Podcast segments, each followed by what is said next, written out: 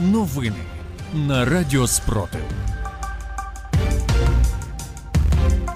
Вітаю у студії Радіо Спротив. Працює Єва Френделіх. Сьогодні 28 квітня, 429-й день повномасштабної війни, коли Україна захищає себе та весь цивілізований світ від російської агресії. Далі про найголовніше.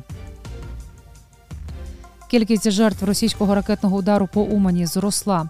Росіяни скинули бомбу у Чернігівській області. У Маріуполі фіксують рух російських окупантів. Далі про ці та інші новини у випуску детальніше. Кількість жертв російського ракетного удару по Умані зросла до 16, Троє із них діти.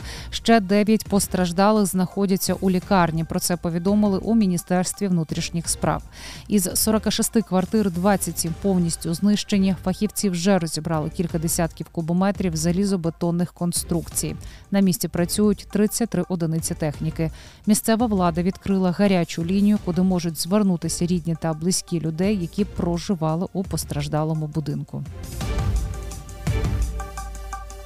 У Дніпрі з під завалів ангару із будматеріалами врятували жінку. Про це повідомили у ДСНС. Пожежа в будівлі, що горіла після ракетного удару, вже загашена. Зранку окупанти атакували Дніпро крилатими ракетами. Оборонцям вдалося збити сім ракет. Однак інші снаряди влучили у приватний будинок та підприємство.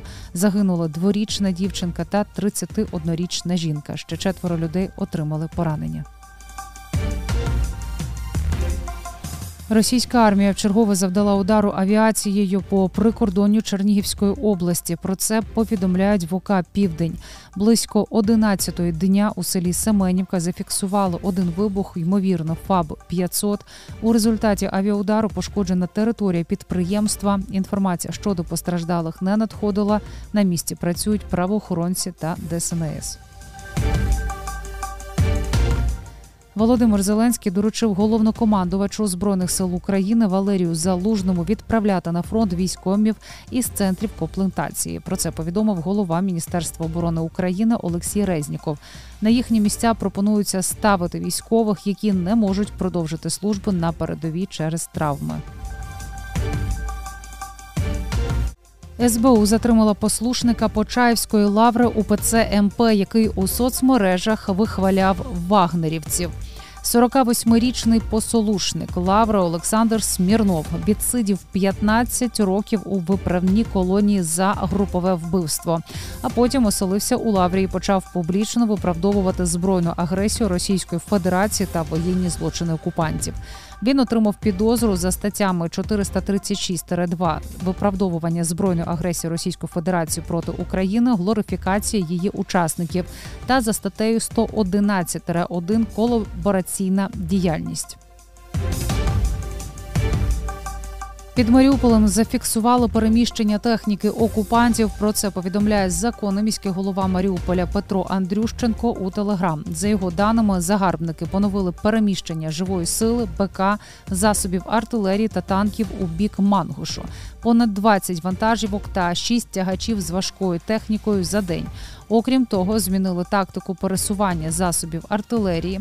Тепер їх не тягнуть за вантажівкою на причепі, а перевозять тентованими тягачами. У Приазовській частині Маріупольського району прибула додаткова чисельність мобілізованих окупантів. Поновлено щоденне тренування на полігоні в районі селища Бабах та Рама, висока активність роботи авіації часу повномасштабного вторгнення Російської Федерації Сили оборони України знищили 189 тисяч 460 російських окупантів. Більше за новинами слідкуйте в телеграм-каналі Радіо Спротив. З вами була Єва Френдріх. Зігріваємо один одного любов'ю. Віримо в сили оборони України, і все буде Україна.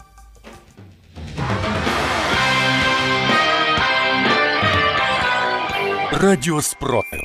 Радіо визвольного руху.